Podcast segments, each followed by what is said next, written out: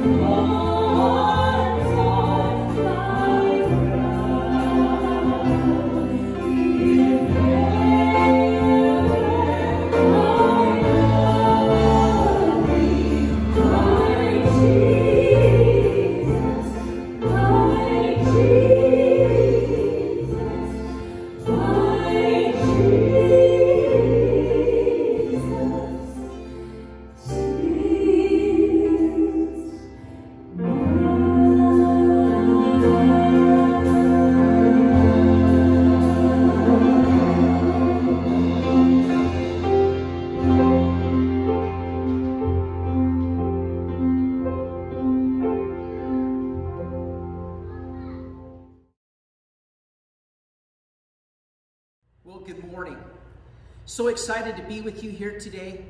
I'm looking forward as we continue in our conversation in our series 242, which comes out of Acts chapter 2, verse 42, where it says that they were devoted, committed to the apostles' teaching, that they were committed to doing life together, and that they were a people of prayer. And I believe that we desire that here at Gateway as well, don't you? That we desire to allow the, the Word of God to shape us and to mold us that we want to do hashtag life together, to be there for one another, and that we want to be a people that takes a posture of prayer. If you're joining us here this morning online, I would encourage you to grab that cup of coffee, grab your Bibles, grab your tablets, and find your place there um, on the couch. Um, if you found us on social media and you're with us for the first time, we just want to say welcome and thank you for being a part. And if you don't have a regular place of worship, we would love to have you um, come and be a part here at Gateway and be a part of the fellowship. And if you're looking for uh, an opportunity to come and uh, be with us uh, here in our outdoor venue this evening um, at 6 p.m., you can find us there at gatewaynaz.org. You can find us there, register, and we would love to have you come and be a part of that as well. But make sure that you register for that. Our conversation today is uh, going to be looking at embody, embody God's purposes. And we're going to be looking at Acts chapter 10, verses 1 through 16. So um, open up your Bibles, grab your tablets, and, and let's read the text here together this morning.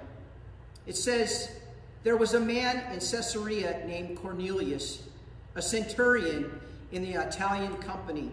He and his whole household were, were pious, Gentile God worshippers. He gave generously to, to those in need among the Jewish people and, and prayed to God constantly. One day, at nearly three o'clock in the afternoon, he clearly saw an angel from God in a vision. The angel came to him and said, Cornelius. Startled, he stared at the angel and replied, What is it, Lord? The angel said, Your prayers and your compassionate acts are like a memorial offering to God. Send messengers to Joppa at once and summon a certain Simon, the one that is known as Peter. He is a guest of Simon the tanner, whose house is near the seacoast. When the angel who was speaking to him had gone, Cornelius summoned two of his household servants along with a, a pious soldier from his personal staff. He explained everything to them. Then he sent them off to Joppa. At noon on the following day, as their journey brought them close to the city, Peter went up on the roof to pray. He became hungry and he wanted to eat. While others were preparing the meal, he had a, a vision experience himself. He saw heaven open up and something like a large linen sheet being lowered to earth by its four corners. Inside the sheet were all kinds of four legged animals, reptiles, and wild birds. A voice told him, Get up, get up, Peter, and go kill and eat. Peter exclaimed, Absolutely not, Lord. I have never eaten anything impure or unclean. The voice spoke a second time. Never consider unclean what God has made pure. This happened three times. Then the object was suddenly pulled back into heaven. As we look at our text and as we begin our conversation here today, uh, there's, there's just one thing that I want us to focus on as we, as we look at this narrative. And it really in two parts. You can look at it as scene one and, and, and scene two.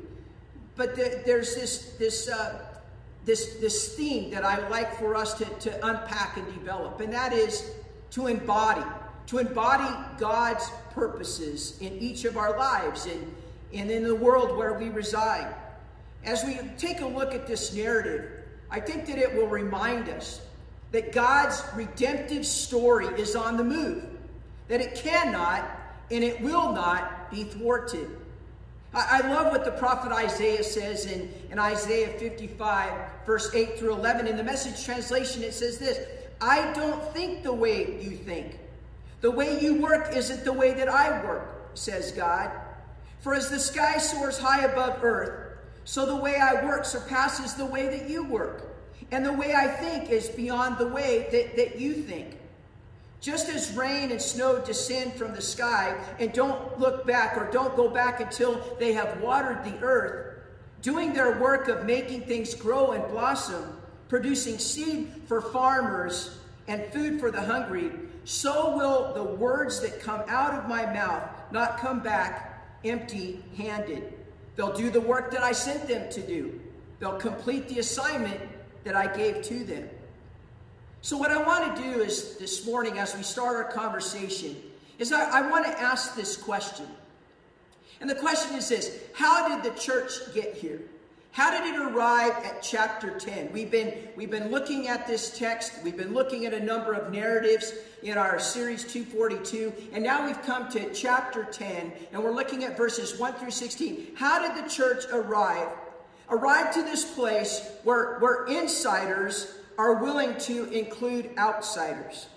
Or, or that those that were considered outsiders are desiring to be a part, to be a part of something that is absolutely incredible, to be a part of a movement, to be a part of something that, that will have eternal impact. So think about it. It started in Jerusalem, right? Do you remember Acts 1 8? Do you remember when Jesus was addressing the assembly? When he said, When the Holy Spirit, when the Holy Spirit comes upon you, you will be my witnesses here in Jerusalem and, and, and then into Samaria. And then we, we look at this conversation as it continues, and, and as his commission, as Jesus was speaking this, we see And, and, just a few weeks ago, we saw where there was the, the conversion of, of the Ethiopian, the, the eunuch. And then it continues where we see the redemptive story, not only in Jerusalem and Samaria, but now it's, it's pushing forward, it's pushing out to the ends of the earth. In recent weeks, our 242 conversation has afforded us great insights into Saul. Saul, who was public enemy number one, who, who, who has now, is now referred to as Paul since his conversion. But we saw what? We saw that God used him, that God chose him to be an instrument for the redemptive story. Do, do, you remember? And we mentioned this on a number of occasions, but but but Paul has has written a, a, good portion of the New Testament of the scriptures that, that we use this very day. As we travel along through our series, and as we discover that the Acts of the Apostles with, with great anticipation, we have to wonder where the redemptive story will end up next, right? What, what will we see next? And now we've arrived at Acts chapter 10. In our text today, we have two scenes that, that are found in this narrative. One, we have a guy by the name of Cornelius. Cornelius is a Gentile, one who is not Jewish. He is a Roman officer. Look at verse 2 there in our text there before you. He's a captain of the guard. The, the text tells us that, that he was a good man. The text tells us that, that he was a leader by vocation. It tells us that, that he was a seeker of truth, that he was a generous man, that he was always helping others in need. Kind of sounds like a, a Barnabas that we've talked about in, in recent weeks. He was also one who was devoted to prayer. That says a lot, I think. Especially that, that part that says that, that he was devoted to prayer. Have you ever had a prayer warrior in your life? Have you ever engaged in the discipline of prayer yourself? Prayer is, is a most powerful thing. In the Old Testament, we see Daniel in chapter 6, verses 10 through 11, when, when Daniel found out that the king had issued a decree that, that all should bow down and, and worship the king. And, and Daniel was so troubled by that that he went where he was accustomed to praying every day. He went to his room and he prayed three times a day, giving praise and glory to God, and then calling upon God to intervene only if and when he chose to. But what appeared to be a dire situation there in the Old Testament with Daniel would eventually see God move mightily. We would see where a man's prayers, Daniel, brought glory to God and embodied God's purposes. We need to be praying first and foremost right now for our, our responders, our first responders, and, and our firefighters, those that, that have been evacuated and displaced those who have lost their homes, we need to be a people of prayer. In our text, scene one, Luke tells us that Cornelius had a vision. In that vision, an angel comes and says, Look at verse 4 there.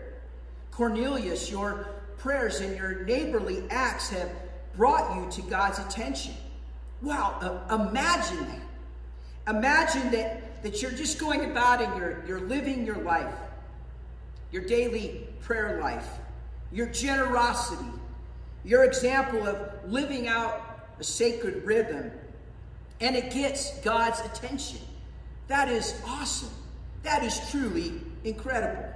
Look at verse 5.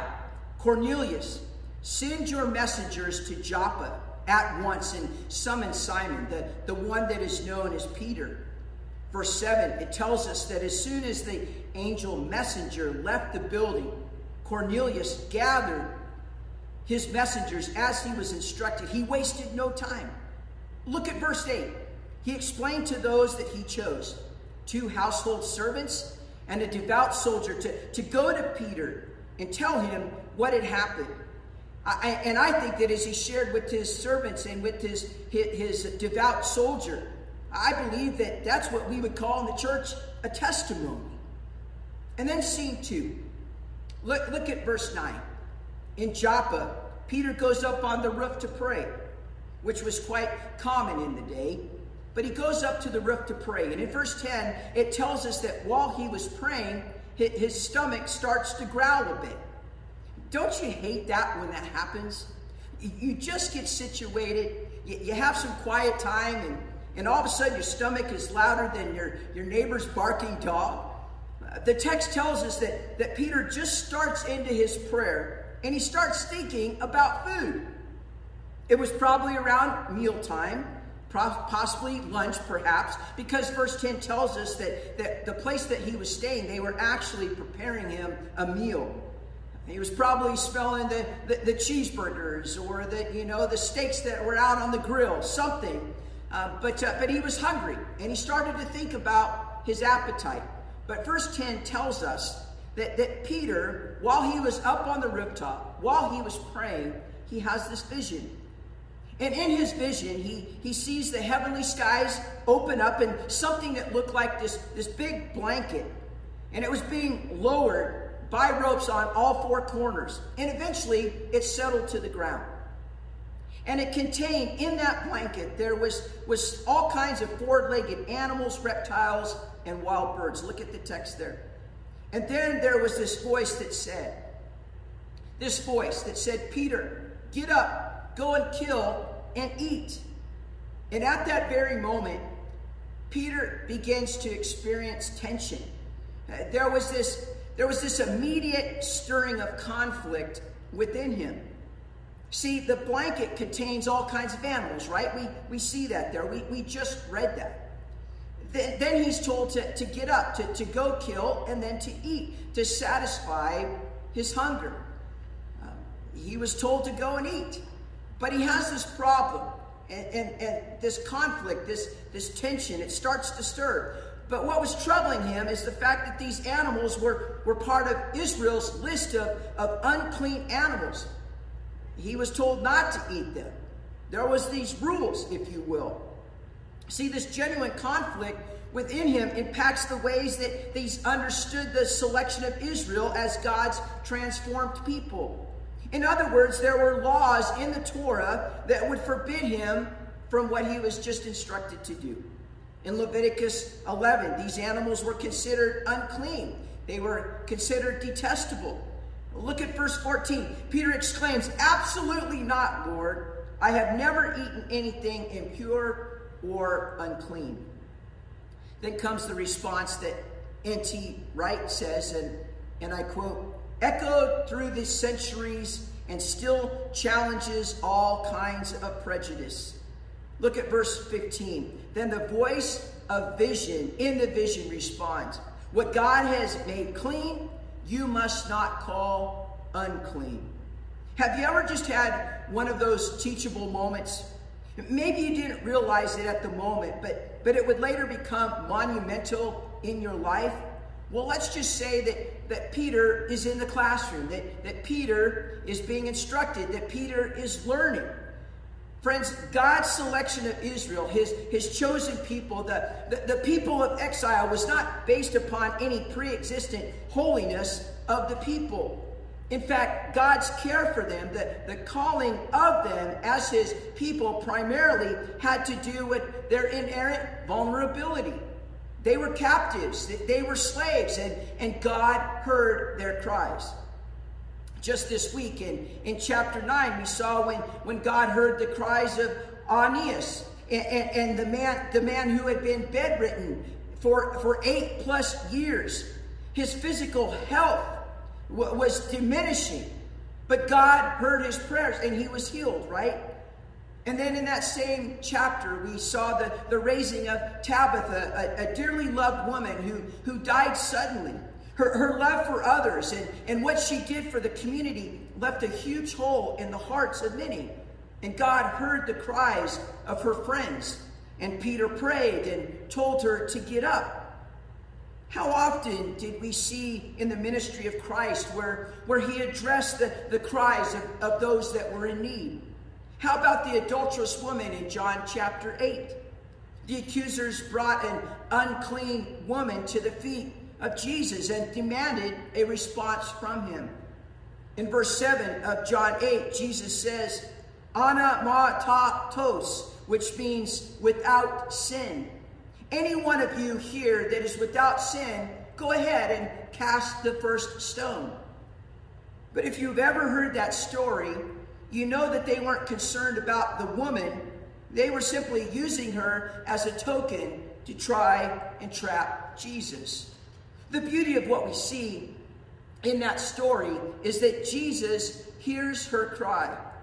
What is brought to him is a life of brokenness and shame. But what he sees is a life with great possibilities. He sees renewal. He, he sees a, a coming celebration in heaven because of a life that was once lost has been saved. What others had referred to as unclean, God sees as a new creation and one whose blemishes was washed anew.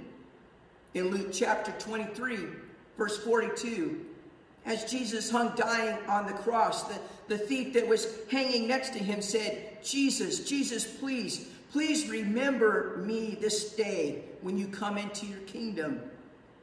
What did Jesus see on the cross that day? He saw a humbled man who, who, who despite all his misgivings, his past choices, was, was in the very presence of God. What others considered unclean and unworthy, Christ saw as a new creation whose blemishes were washed anew. And in Luke 23, verse 43, Jesus told him, Don't worry. Don't worry, I will remember you today. Today you will join me in paradise. Look at verse 14 in our text. Peter said, Absolutely not. I, have never eaten anything impure or unclean. There's, there's a word that comes to mind as I've been reading that text and, and studying this text here this week, and that word is humility. Friends, our, our primary responsibility for living, is, is, is, living for God, living to share the redemptive story, is to embody, to embody God's purposes. Scene one, Cornelius is, is assured that God sees him and accepts him, that his life is a, a memorial before God. That's huge. He's, he's a Gentile, he, he's not a Jew. And God sees him. God sees how he's living his life, and it is called a memorial to God, that God is pleased with what he sees in Cornelius. Oh, I want that said of, of my life, don't you? That my legacy that someday it will be said, I hope that it will be said of me that, that my legacy was, my life was a memorial before God. That, that what I did and how I lived embodied the, the purposes of God. Oh, that is my desire. Scene 2, verse 13. Peter's instructed to, to go and make use of, of what has been sent to him. But he was, he was refusing to. He said, absolutely not. In the simplest of terms, the, the distinction of, of the meats which the law intended was, was put, it put, it, it, put a difference between Jews and Gentiles. In, in other words, it would be very difficult for a Jew and a Gentile to eat together, to, to be in fellowship with one another, to come to the table together. You see where this is going, don't you? Peter, in the early stages of his ministry, he, he's in the classroom. He's having these, these teachable moments. By saying, Eat, Peter, by saying, Eat, the prohibition is gone. There is now this, this allowance, this allowance to converse. There, there's this way to be free and to be familiar with, to be in koinonia with another. Are, are you tracking with me here today? How often do we refuse to, to leave our comfort zones? We like familiarity, don't we? We like predictability, don't we? We like the norm. We, we like the, the usual. And when something throws us a curve, we, we don't like it. And sometimes we, we push back or we, we experience that tension or there's that, that, that internal conflict. And when something tries to change, when something tries to change that up, there's frustration and, and agitation. Friends, Peter gets to, to he gets the Jerusalem. He, he gets the Samaria. He gets the Judea. Back to referring to Acts chapter 1, verse 8, when, when Jesus gathered the people together. But to all of the ends of the earth, uh, but to all of the ends of the earth, Peter. See, God is moving, and, and Peter needed to realize he, he needed to embody God's purposes. We'll unpack that more as we look at um, the, the latter part of chapter 10 um, this next week. Friends, we need a clear vision. We need to come to a place in our hearts and lives that, that whatever breaks the heart of God should break ours. We need to be about kingdom. We need to be about kingdom purposes. We need to embody God's purposes. And what is that? Luke chapter 15, verse 10 says that God's angels throw a party every time one lost soul turns to God. We need to be a people of character and less about comfort. A number of years ago, a very dear friend of mine um, was, was in, in the city. And as he was walking down the sidewalk, he saw a young man that was, was sitting outside of, a, of an eating establishment. And, and it was very obvious that, uh, that this individual, this, this young man, was, was very tired and, and, and very hungry. And my friend came up to him and he said, Friend, um, you look like you, you, you, you'd like to have a, a, something to eat. Would you like to have something to eat? And the young man responded, Yes, I would. And so my friend helped the, the, the young man up and went inside this food establishment and found a place there and was waiting to order their food. And about that same time, a whole entourage of people came into that restaurant. It was a Sunday morning and it was, uh, excuse me, early Sunday afternoon. Church services down the street had, had just finished and people were coming in and, and uh, had their Sunday best on. And, and there was even a couple of uh, Bibles that were in tote, as my friend shared.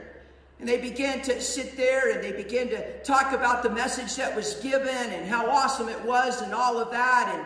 And, and uh, they too were waiting to order their food. And, and after a while, um, my friend was approached at the table. He was approached by the manager.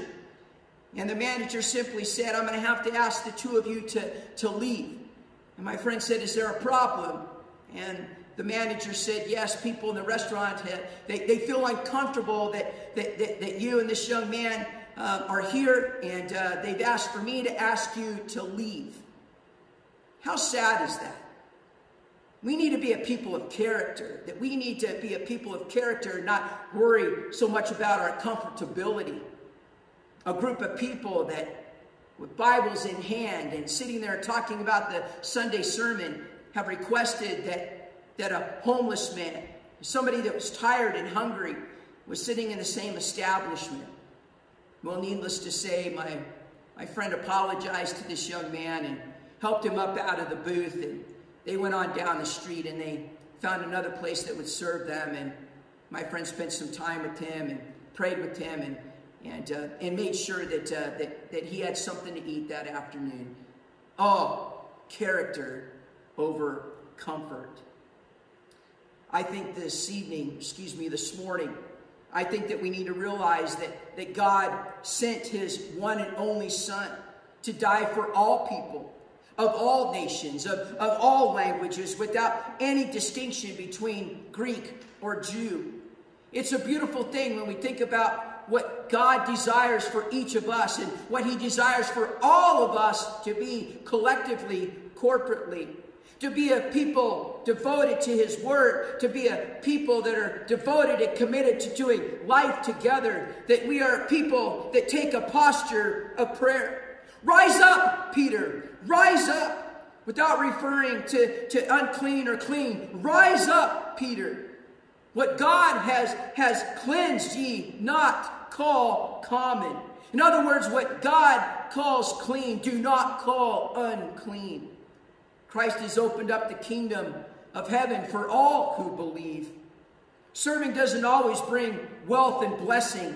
In fact, it, it, it may even bring hardship and suffering, but we must be reminded we must be reminded that our primary responsibility is to embody God's purposes.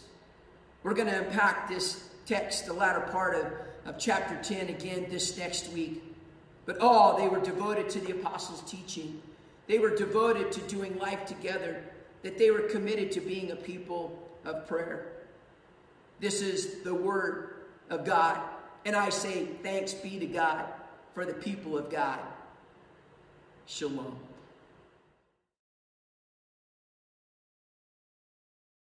Good morning, Gateway family and friends. It's prayer time again.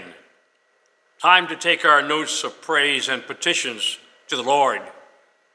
The songwriter said, Where could I go but to the Lord? So true are those words. It's so good to connect with so many of you again, whether you're here in the sanctuary or at home or on the patio. I trust that you have had a good week even though we have been reminded of the tragic 9 11 attack, and even now, as we are living in such chaotic times, I'm so glad we have a friend called Jesus who walks and talks with us in whatever we face each day. We also have the Holy Spirit who dwells within us to help us keep our balance against the winds of uncertainty and adversity. I love the lyrics of Kirk Franklin My life is in your hands. I know that I can make it. Can you say amen? Before we pray, thank you again, Pastor Joe, for the message Embody God's Purposes. It sounds like the church is still needing help. God is not finished with the church, including Gateway. The church is still trying to help, the Lord is still trying to help the church understand that we are to bring insiders and outsiders together, Jew and Gentile. The redemptive story leaves no room for practicing a selective compassion. I say it again all lives matter to God. Amen?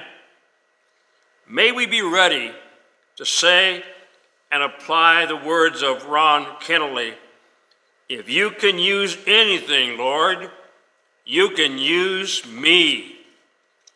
Acts 2:42 calls us to be steadfast in doctrine, in fellowship, and in the breaking of bread and prayers.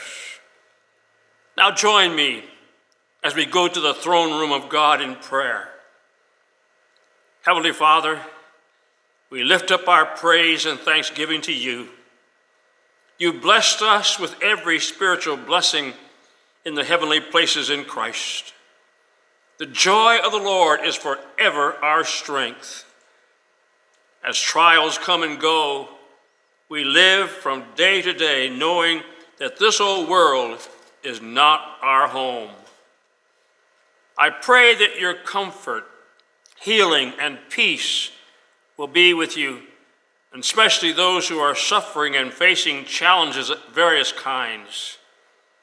Today, Father, be especially near to Hannah Height, Gerald Martin, Marilyn Moore, Bob Blair, Steve Webb, Marilyn Summer, Vanjie Shock, Eileen Young, Tommy Lanetta, Leah Rotz, Sandy Beatty, Ron and Sandy Griffith, and others who need your loving arms around them. I pray for pastors and church leaders as they do their best to keep their connections with their congregations. May they be encouraged by those who they shepherd. I pray for those who have lost their homes and loved ones in this tragic time of fires, those who've had to leave their homes. Protect our firefighters and first responders as they face this unbearable heat. May the fires die down and be extinguished. I pray again for our morally, politically, racially, spiritually divided nation have mercy upon America and forgive us of our sins. I pray for our president and all in authority over us open their hearts and minds to their need of God. May darkness be turned to light and truth prevail. I pray for the church. Reignite and rekindle a new flame of revival and steadfast love for God. Give your people a kingdom mindset as we face the greatest challenges of all history. Father, as we face a new week now, may we not grow weary in well doing, nor become complacent and confused. May we not become consumed with the divisive culture of the day, but instead be consumed with the good news of hope that comes from God's Word. Help us to look for ways to encourage someone. As Paul wrote, help us to rejoice always, pray continually, give thanks in all circumstances, for this is God's will for us in Christ Jesus. We love you, Lord, and thank you for your love for us. In your holy name I pray. Amen.